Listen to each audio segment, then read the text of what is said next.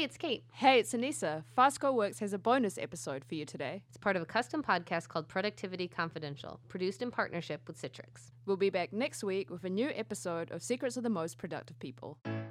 I'm Ted Brown, and this is Productivity Confidential, a custom podcast from Fastco Works and Citrix.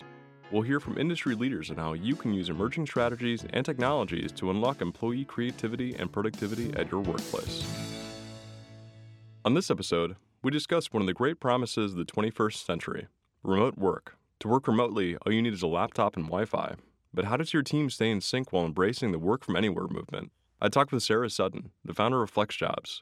Her company connects job seekers to flexible and remote positions all over the world, and it's run 100% by remote employees.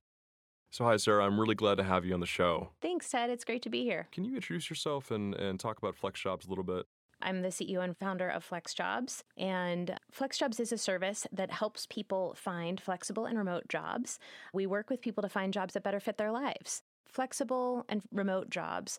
That can be a hybrid of types of flexibility, something like freelance, flexible schedule, alternative schedule, and certainly remote opportunities. You're a founder of a startup. This is something you cared about when you created the company and still care about, obviously. Uh, was there something going on in your life that made you want to found this company? I was pregnant with my first child and I was looking for professional opportunities that would allow me to stay in my career path while also being the type of involved parent that I that I dreamed of.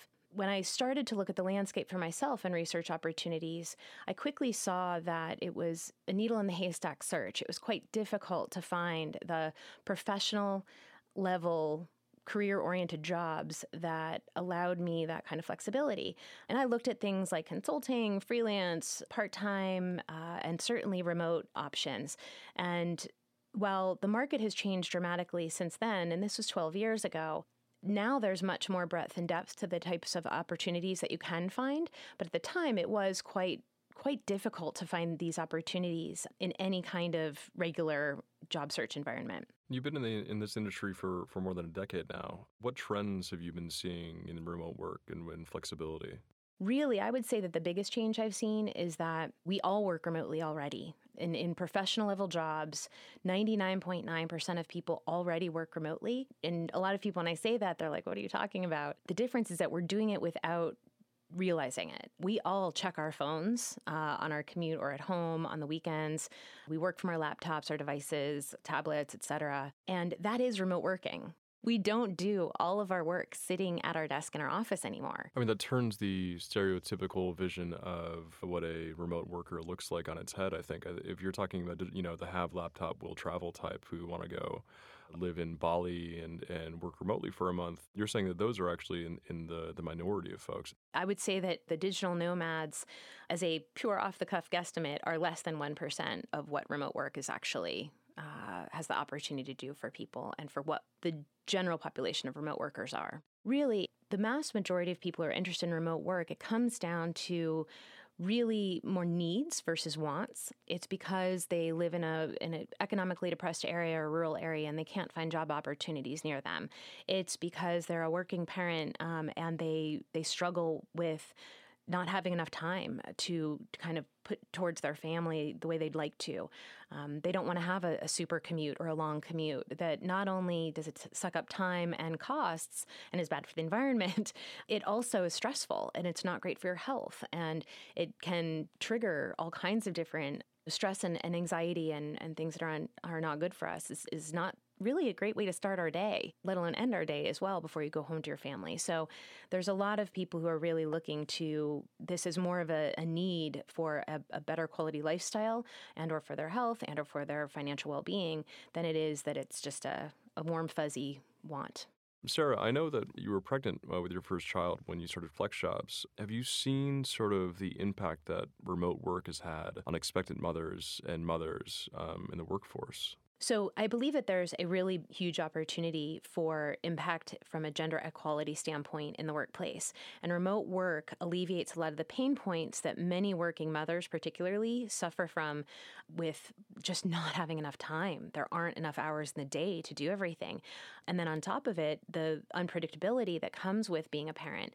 So that could be a sick kid, a doctor's appointment, a, it could be a school play, it could be whatever there is that might be scheduled during typical work hours um, and or might be unexpected. So you have to be able to be more fluid with your your time and not have to drive back and forth a half hour or an hour um, or more in some cases to handle those situations. And so we did a study um, in partnership with a site called Remote.co, where we interviewed the director and C level uh, leaders of companies and looked at the, the breakdown of how many leaders were women versus men.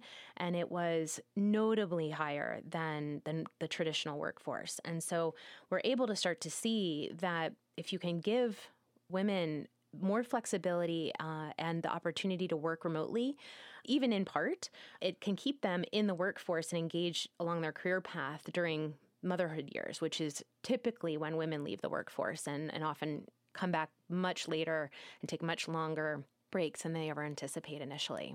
Now, is FlexJobs as an office a, a remote office? It is. FlexJobs is completely remote, although we do have uh, team retreats throughout the year. So that's kind of our. I've, i catch myself from saying we're 100% remote. We are, we are, but we also do do meet in person occasionally. And how do you make sure that everyone is sort of on the same page? It's more than 100 people now, FlexJobs. Yes, I'd go back to day one of starting a company, and as any entrepreneur knows somewhere early in the process, you have to kind of decide how your company culture is going to be, whether it's a conscious decision or not. And for me, it was a very conscious decision.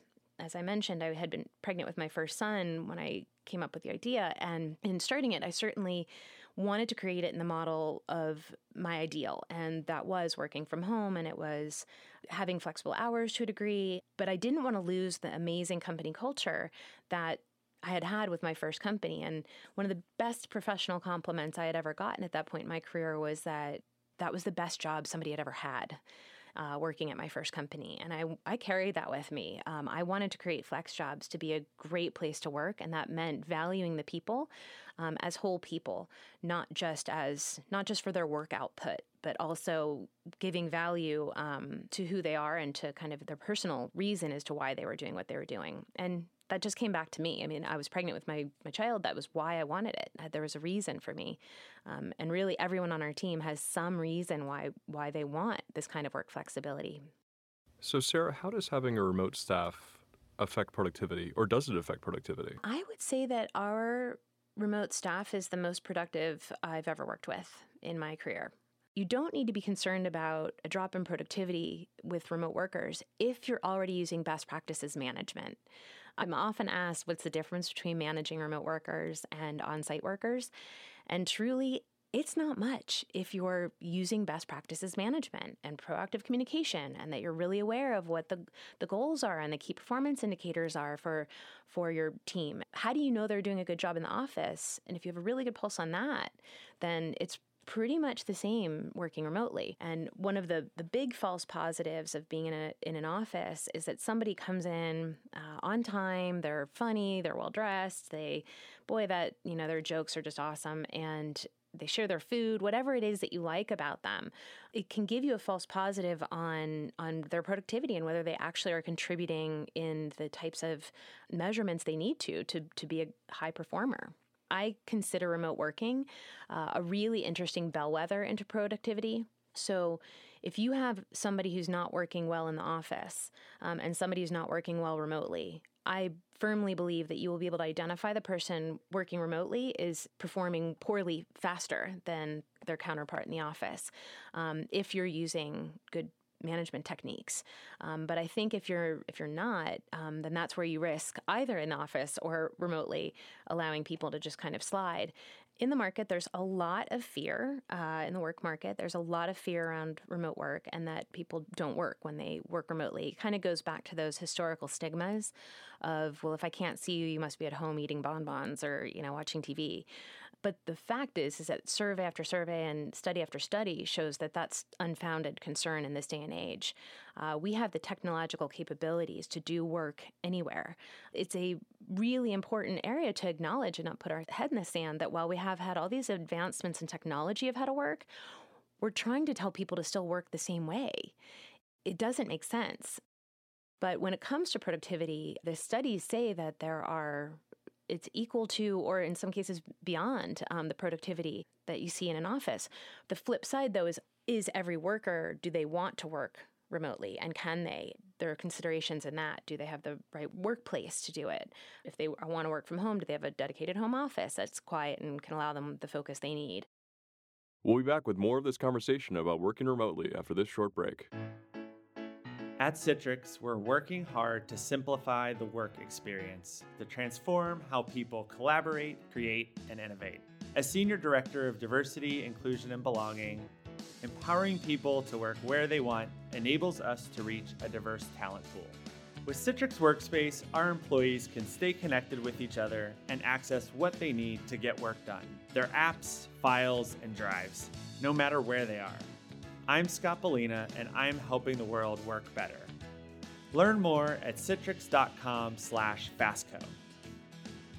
And I want to talk about the other side of the coin quickly because as a remote worker, as someone who does this quite a lot, I know there are times when cooking a two hour lunch can uh, be, be, an attractive alternative to, to uh, sitting down at the computer. And I want to know uh, what your tips are for keeping productive while you're working remotely. There are two sides of that to some degree. One are people who are naturally uh, driven and who really are more at risk for just powering through and actually burning out and, and spending too many hours.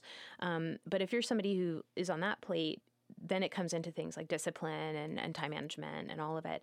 For those who are looking to increase their motivation as as a remote worker and stay on track, uh, working on your focus um, and also self discipline, time management. Maybe it's you know simple tools of of setting a timer for yourself of when you should get up and take a break, uh, and when you need to go back to work. I love the timer system personally. I use that a lot at home, so I know uh, I know to set that timer for you know between thirty and forty five minutes, and it it works like a charm. It can also be simple things like having a comfortable chair and having a ergonomic you know mouse set up and um, for me, my my dual screens, I can't live without. Uh, that is that I love working from home, um, and I actually end up feeling like I'm at half speed when I'm working on a laptop somewhere.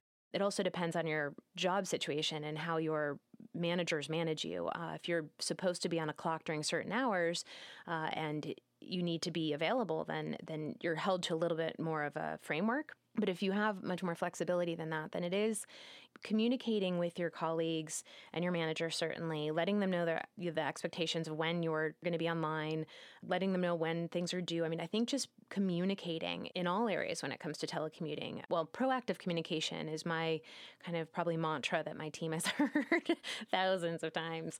When you talk about communication, it feels like uh, it's so much easier to keep it streamlined and sort of efficient and clear just based on the technologies that have been coming out lately. My communications with managers and with uh, clients and, and with uh, with sources and everything else is just so much better because the technology is there. Absolutely. The workplace collaboration opportunities in terms of platforms, they've just come so far. Yes, their technologies still there are areas where you have to find the solution that works best for your team there can be bumps in the way along along that path to finding it I'm completely impressed with how well we're able to execute our all of the different areas of what make a healthy company. Again, collaboration and digging into projects and being able to create a company culture and balance these kind of more modern workforce ways of evolving.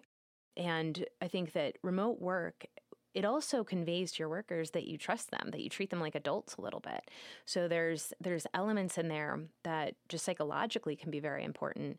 And beyond that, what I would say when it comes to productivity is that while remote work is not for everybody entirely, 100% of the time, I would say that in this day and age, remote work, again, is used in all professional level jobs already to some degree. So, Sara, what's your one favorite place that you work from that you always find yourself very productive in?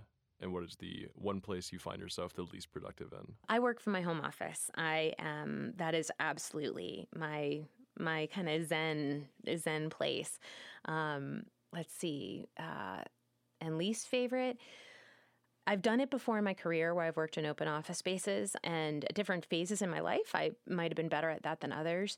But at this point, I really don't like working in um, coffee shops and things of that nature. It's just too noisy, um, too distracting. I just don't need that kind of that background energy. Uh, so for me, I really love working at my in my home office. I'm the exact same way when it comes to coffee shops, but I'll give you a surprise for mine where I'm the most productive is in the airport. And I know that sounds very strange, but something about the white noise of travel just really sort of gets me in a zone to be very productive for some reason. Yeah, planes. Planes are. Another, I hear from a lot of people that planes are actually where they feel like they are most productive, and partially because they're often cut off from uh, you know, they're forced to sit there and they're cut off from the phone and things of that nature. The scourge of in-flight Wi-Fi, it's coming. I know, I know. No, it's. I think that finding your productivity spots. Um, everyone, people do have different ones, and we we on our on our team page we ask everybody in our company where do they work, but predominantly people prefer their home offices.